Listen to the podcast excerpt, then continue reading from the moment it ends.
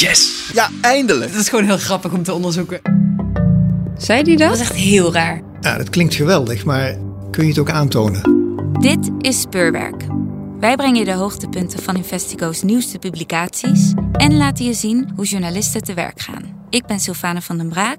En ik ben Simone Peek. Deze aflevering gaat over. We hebben ontdekt dat in coronatijd in de souvenirbranche een grootschalige overname is geweest. De grote vraag is: is dit een hele slimme ondernemer of is dit een hele verdachte zet? Welkom bij Speurwerk. Vandaag gaan we luisteren naar het onderzoek van de nieuwe masterclass. En de masterclass is, zoals sommige luisteraars misschien al weten, de opleiding tot onderzoeksjournalist van Investigo. Vijf journalisten leren daarbij zes maanden lang hoe je diepgravend journalistiek onderzoek kan doen. En dit jaar bestaat de masterclass uit journalisten Romy van der Burg, Esther Chavan, Gina Lavour, Marieke Rotman en Allard van der Woude. En deze publicatie van de masterclass is eigenlijk best bijzonder. Simone, vertel eens waarom. Ja, wat er bijzonder aan is, is dat ze net twee maanden bezig zijn en nu al met een publicatie komen. En dat is omdat ze op iets gestuurd zijn wat echt niet kon wachten. Waar gaat het onderzoek over? Het gaat over de Amsterdamse toeristenbranche in tijden van coronacrisis. En nu er bijna geen internationale toeristen zijn, is er een groot aantal ondernemers met onder andere souvenirshops op A-locaties die gigantisch veel huur moeten betalen en geen inkomsten hebben. Die komen dus aardig snel in de problemen, zou je denken. Ja, en die situatie biedt een buitenkantje voor criminelen en mensen met zwart geld. Ik ga er nog niet te veel over zeggen, want ik laat Romy en Marieke het zo goed uitleggen. Maar één ding moet ik wel vast zeggen. Het is dus een onderzoek over mogelijk witwassen. Het is aan de ene kant een hele zware beschuldiging. En aan de andere kant ontzettend moeilijk te bewijzen. Want dat is het hele doel. Dus de onderzoekers moeten hier heel voorzichtig mee omgaan. En nou ja, je zult zo wel horen hoe ze dat doen. Laten we dan gaan luisteren naar Marieke Rotman en Romy van den Burg.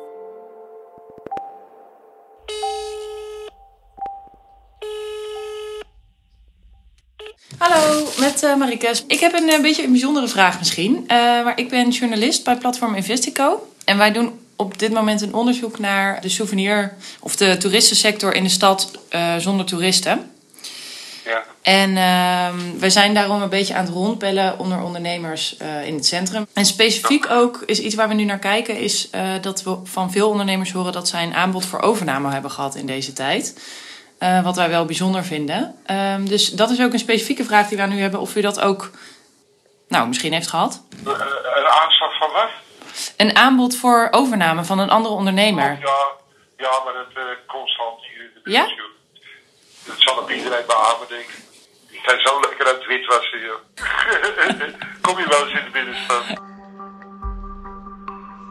Hoe kwam je bij dit onderwerp? Ik kreeg een tip van iemand die langere tijd in 1012 heeft gewerkt. 1012 is het postcodegebied in het centrum van Amsterdam. Die zei je moet kijken naar de overnames.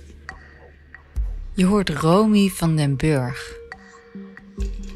En toen zijn we aan het begin van de masterclass zijn we dus een rondje gaan lopen langs verschillende souvenirwinkels. En hebben we overal een pakje kauwgom gepind. Nou, toen zagen we natuurlijk de verschillende prijzen voor kauwgom. Maar we zagen ook bovenaan het bonnetje de BV staan. Die BV's zijn wij allemaal gaan invoeren in de Kamer van Koophandel. En toen stuitte ik bij een BV die op het bonnetje stond, dat die niet meer bestond en dat die overgenomen was door Q&Q. En op dat moment dacht ik, hé, hey, dat, is de, dat is een overname. Toen heb ik geklikt op Q&Q en dan hebben ze volgens, heeft hij allemaal Romeinse cijfers. Dit was volgens mij Q&Q 18 of 19. En toen ik daarop klikte, toen kwam er daaronder nog een reeks met nieuwe BV's. En toen ben ik naar de masterclass vergadering gegaan met kijk eens hoeveel, wat deze man aan het doen is, hoeveel overnames er zijn. En volgens mij is dat precies hetgene waar er in het uh, begin van de crisis voor gewaarschuwd is. De gemeente Amsterdam heeft gewaarschuwd voor snelle overnames met geld waarvan de herkomst niet zomaar achterhaald kan worden. Daarover later meer. Maar eerst, wie is Q van Q&Q? De masterclass ontdekte dat deze ondernemer in de afgelopen maanden elf nieuwe BV's oprichtte voor souvenirwinkels in de binnenstad. Zijn naam? Davoud Quadri. Een in Afghanistan geboren, 41-jarige ondernemer met nu 16 souvenirwinkels in Amsterdam. En waarom is dat nou verdacht? Uh, dat is verdacht omdat uh, de huren heel hoog zijn. We hebben het echt uh, over 20.000 euro huur per maand. En als je dan bedenkt dat de souvenirbranche op dit moment, laten we zeggen, als je geluk hebt, meer dan 10% opbrengt, dan is het een hele vreemde stap om nu te denken: ik ga uitbreiden. Terwijl de meeste ondernemers die wij spreken zeggen: ik weet niet of ik het tot volgende maand red. Dus de grote vraag is: is dit een hele slimme ondernemer of is dit een hele verdachte zet? Wat denk je? Um, ik heb geen enkele economisch voordelige reden kunnen vinden waarom je dit zou doen. Dus ik zeg, ik vind het verdacht. Kun je me iets meenemen in je gedachteproces? Want waarom is er geen enkele reden om dit te doen? Toeristen komen toch wel weer terug? Ja, we weten niet wanneer het toerisme terugkomt. Ondertussen moet je natuurlijk de huur blijven betalen. En wanneer corona weg, weg is, ja, dat kan natuurlijk nog een maand duren, maar dat kan ook nog een jaar duren voordat het toerisme weer aantrekt. Dus er is niet echt een pijl op te trekken wanneer dit gaat aantrekken. Dan kan je zeggen, het is een heel groot risico om dit te doen. Maar er is ook nog een andere kant van de souvenirbranche waardoor het nog wat verdachter is. En dat is dat deze branche al heel lang onder verdenking staat van onder verdenking staat. Deze branche is heel gevoelig voor witwaspraktijken. Waarom? Omdat er gaat heel veel cash om in de souvenirwinkels. 80% cash. Toeristen betalen als laatste nou ja, groepering nog steeds met heel veel cash geld. Eh, de marges op souvenirs zijn hoog. In veel souvenirwinkels worden goedkope klompjes, molentjes en aanstekers verkocht. De marges zijn enorm en de prijzen verschillen van winkel tot winkel. Dat biedt nogal wat ruimte voor creatief boekhouden. Want stel je verkoopt een aansteker voor 3 euro in cash, maar je hebt ergens nog één zwart verdiende euro slingeren. Als je dan zegt dat je die aansteker niet voor 3, maar voor 4 euro hebt verkocht, heb je 1 euro wit gewassen. We gaan niet zeggen over uh, eh, Q&Q dat dit een witwaspraktijk is, want dat, dat weten we niet. Er zijn gewoon heel veel dingen aan de bedrijfsvoering die zo opmerkelijk zijn dat we niet uitsluiten dat dit een optie is. Hoe doe je dat journalistiek? Niet uitsluiten dat het een optie is. Hoe timmer je dat dicht? Hoe zorg je dat dat bij de lezer overkomt? Dat je dat niet uit kan sluiten? Ja, dat is, dat denk ik het moeilijkste aan het verhaal. Um, en ik denk dat we dat uitsluiten door uh, veel andere ondernemers te spreken in dezelfde sector. Die voor ons kunnen zeggen: wat is de gemiddelde huur? Hoeveel heb je nodig om zo'n winkel rendabel te maken? Um, vervolgens kijken we naar zijn hele bedrijfsstructuur en zijn netwerk. Waar zit het in? Uh, heeft hij, zoals in dit geval, vreemde import-exportbedrijven? Heeft hij um, een vreemde notaris? Ja. Heeft hij bedrijven met zonder jaarverslagen in, in de Kamer van Koophandel? Ja. En op een gegeven moment heb je zoveel punten waarvan je kan zeggen: als je dit allemaal op een rijtje zet, hebben we zoveel rode vlaggen. Dat het één grote vrachtwagen vol lijken met rode vlaggen is die door de binnenstad rijdt. En dat je denkt, hoe kan niemand dit zien?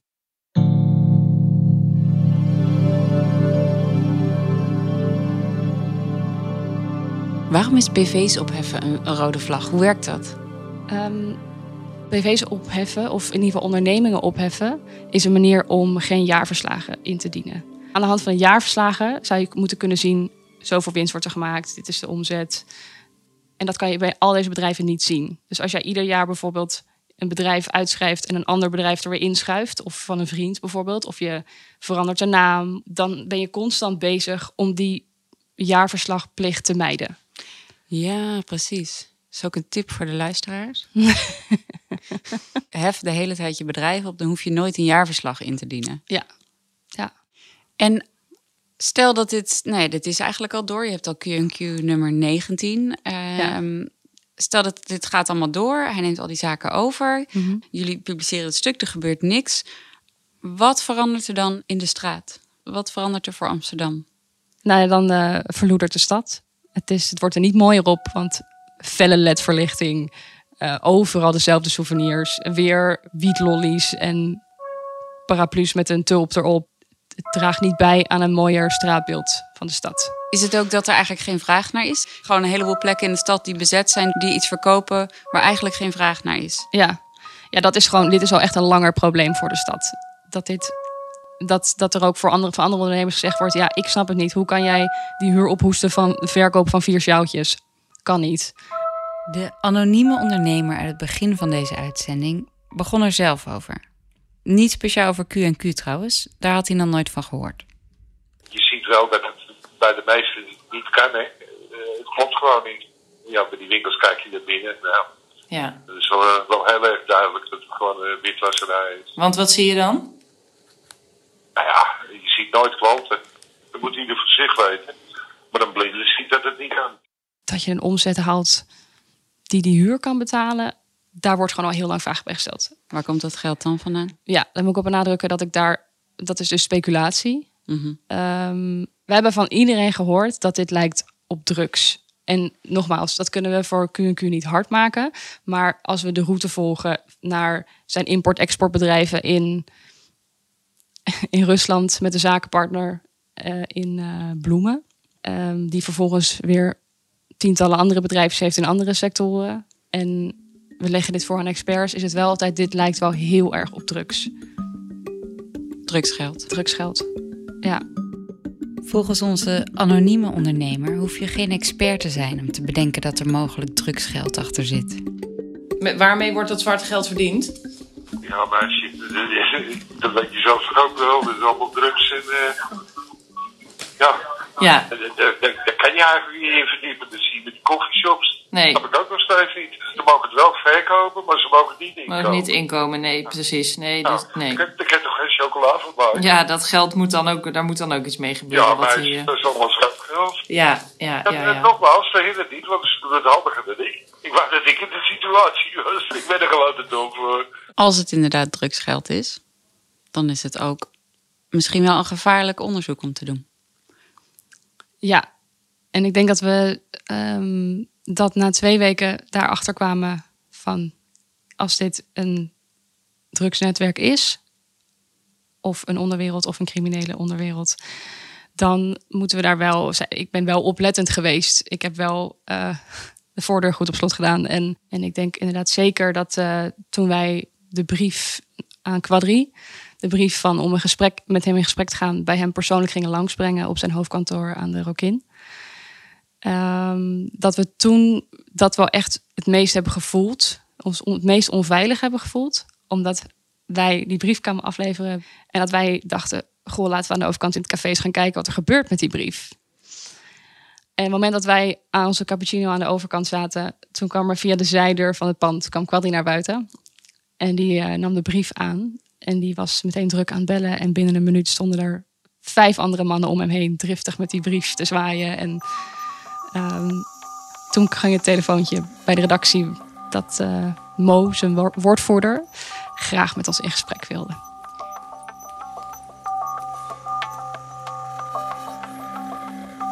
Marieke vertelt verder. Nou, we hadden de brief dus bezorgd. En toen konden we eigenlijk ook meteen de volgende dag afspreken.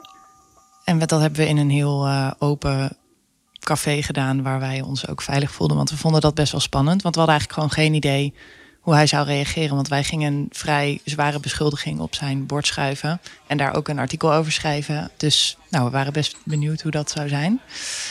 Hoe zaten jullie daarbij? Romy en ik gingen samen. En ehm, wij waren wat eerder gegaan, zodat we ook een plek konden uitzoeken.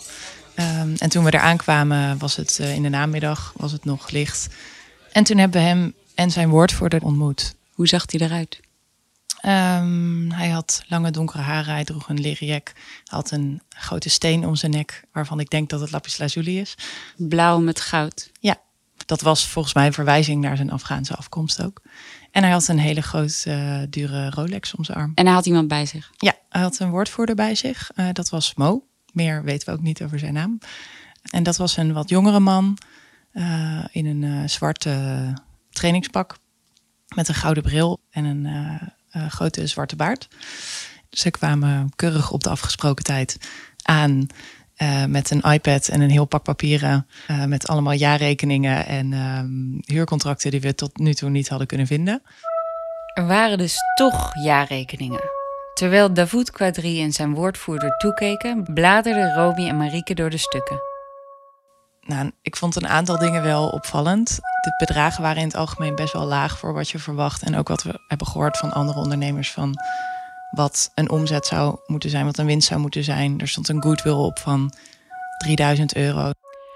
Goodwill of sleutelgeld is de onzichtbare meerwaarde van een bedrijf die betaald wordt bij een overname.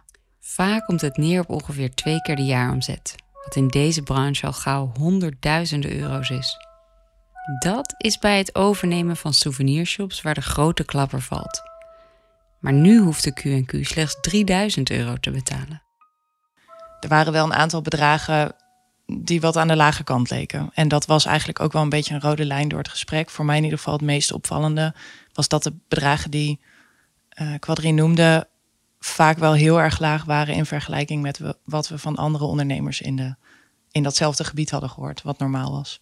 Uh, hij had ook een uh, huurcontract of een koopovereenkomst, zoals hij dat zelf noemde, uh, meegenomen van een van de zaken die hij recent over had genomen. Het zag er een beetje bijzonder uit. Het waren tien regels tekst aan één stuk door achter elkaar geschreven en er werden wat bedragen genoemd. Um, en daar stonden dan twee handtekeningen onder. En dat was ook het document waarmee hij zei bij de notaris te hebben aangeklopt. die zorgt voor de oprichting van de bijbehorende BV. Klopt dat? Als het goed is, niet. Als het goed is, moet de notaris uh, meer checks doen uh, als hij een klant krijgt. Nu zegt Quadri wel al langer klanten zijn geweest. Dus normaal gesproken, als je als klant nieuw aankomt bij een notaris, dan moet de notaris allerlei vragen stellen. Waarom ben je bij hem terechtgekomen? Uh, wat wil je doen als je zes BV's wilt oprichten in één keer, laat staan elf? Dan vraag je, moet je als notaris wel vragen waarom zoveel in één keer? Hoe denk je hier een winstgevende zaak van te gaan maken? Um, en de notaris moet daarnaast ook allemaal systeemchecks doen, waarbij die jou als persoon natrekt, waarbij die de herkomst van het geld natrekt. En als hij daar iets opvallends in ziet, dan moet hij daar melding van maken. Kun je iets meer vertellen over die notaris? Want die staat onder extra toezicht, zei je net? Ja, het is eigenlijk uh, nog erger. De notaris is uit zijn ambt ontzet afgelopen februari. Um, nadat hij eerder in verband is gebracht met vermoedens van witwassen. Um, dus hij is voor valsheid in geschriften uiteindelijk uit zijn ambt ontzet. En die zaak is uh, in verband gebracht met witwassen. En tegelijkertijd is deze notaris nog steeds uh, meneer Quadri aan het helpen met het opzetten van nieuwe bedrijfjes? Ja, hij is in februari uit zijn ambt ontzet, maar hij is in hoger beroep gegaan. En de wet is zo dat hij tot het hoger beroep is uitgesproken wel zijn ambt nog mag blijven uitoefenen. Aha. Je hebt hem gesproken, die notaris? Ja, um, hij was op vakantie in Frankrijk. Um, een van de dingen waarvoor hij uit zijn uh, is ontzet naar boven kwam, was dat een grote hoeveelheid uh, cashgeld bij hem thuis was gevonden, die volgens hem bestemd was voor de verbouwing van zijn vakantiehuis in Frankrijk. En toen ik hem nu trof, was hij bij dat vakantiehuis in Frankrijk. En hij, nou ja, goed, het was natuurlijk een jurist, dus hij mocht geen uitspraken doen over individuele zaak. Um, nou, hij maakte wel vrij duidelijk dat het toezicht uh, bij hem en ook de manieren waarop hij verifieert wie personen zijn, wat zijn aangescherpt. Hij zegt, ja, ik wil niet nog een keer een fout maken. Maar ondertussen heeft hij dus wel uh, allerlei zaken nog lopen, waaronder de elf zaken van Quadri. En uh, toen ik toch wat druk zette en vroeg of daar niet iets opvallends bij naar boven was gekomen, zei hij: Ik zit onder een notenboom, ik heb een glas wijn op tafel. Ik zou het echt niet meer weten.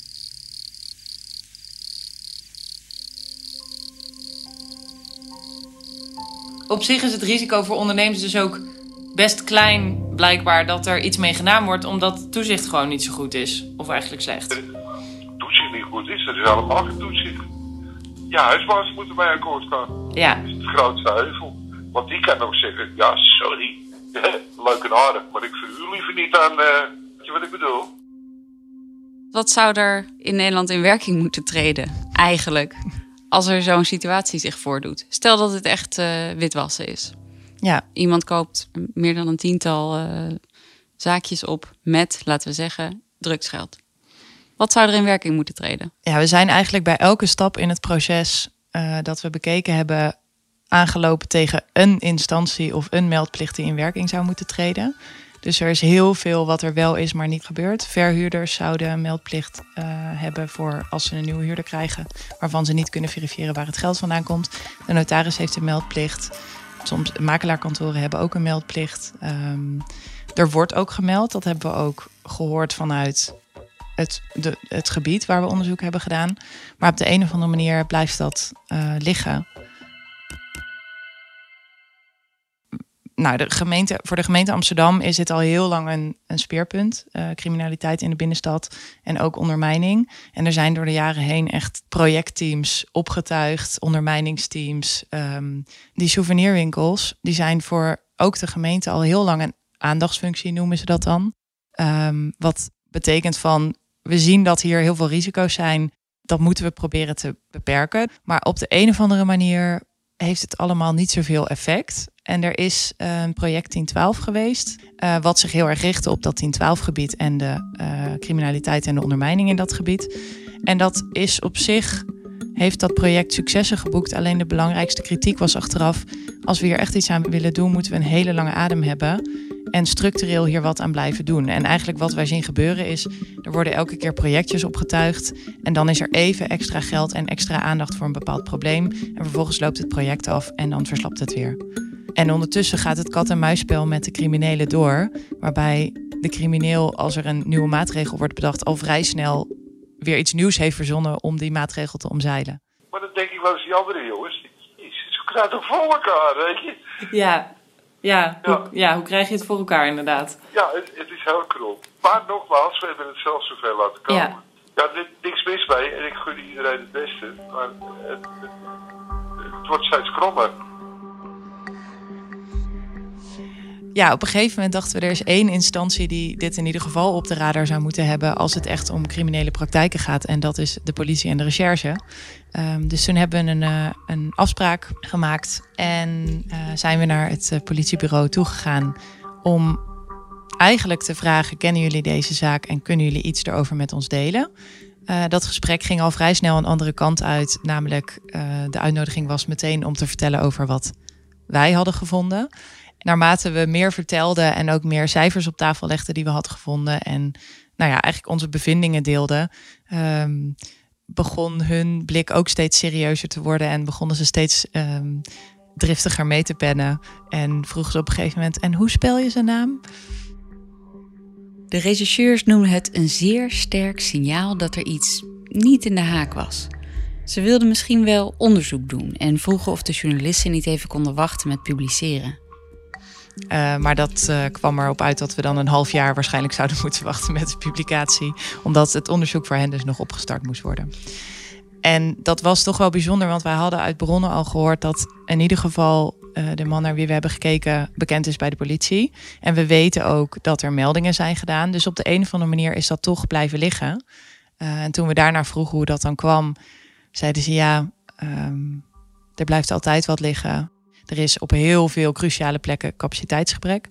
En zij zeiden ja, we kijken toch ook naar de impact van een misdrijf. En als er um, bij wijze van spreken gevochten wordt op straat, dan gaan we dat eerst aanpakken. Maar ondertussen, als hier niks aan gebeurt, dan is op een gegeven moment je hele binnenstad overgenomen. En dan ben je te laat. Dit was Speurwerk. Je hoorde Marieke Rotman en Romy van der Burg over het onderzoek dat ze deden met Esther Chavan, Gina Lavour en Allard van der Woude. Je kunt het hele verhaal over dit onderzoek lezen in De Groene Amsterdammer of op de website van Investico. De masterclass ontdekte dat er in de binnenstad van Amsterdam tijdens de coronacrisis grootschalige overnames worden gedaan van souvenirwinkels. Het is moeilijk voor te stellen welke beweegredenen er zijn om winkels op zulke dure locaties over te kopen juist op het moment dat de hele economie stil ligt. En er zijn wel allerlei redenen om te denken dat hier misschien wel crimineel geld achter zit. Er zijn in de hoofdstad allerlei initiatieven en maatregelen die mogelijke witwaspraktijken moeten controleren, maar zij zijn structureel onderbemand of werken niet effectief. De masterclass is nog niet voorbij. De aanstormend onderzoeksjournalisten vervolgen hun onderzoek hierna. Heb jij een tip naar aanleiding van deze uitzending? Mail dan naar redactie@platform-investico.nl of kijk op de website. Tot de volgende keer. Bedankt voor het luisteren.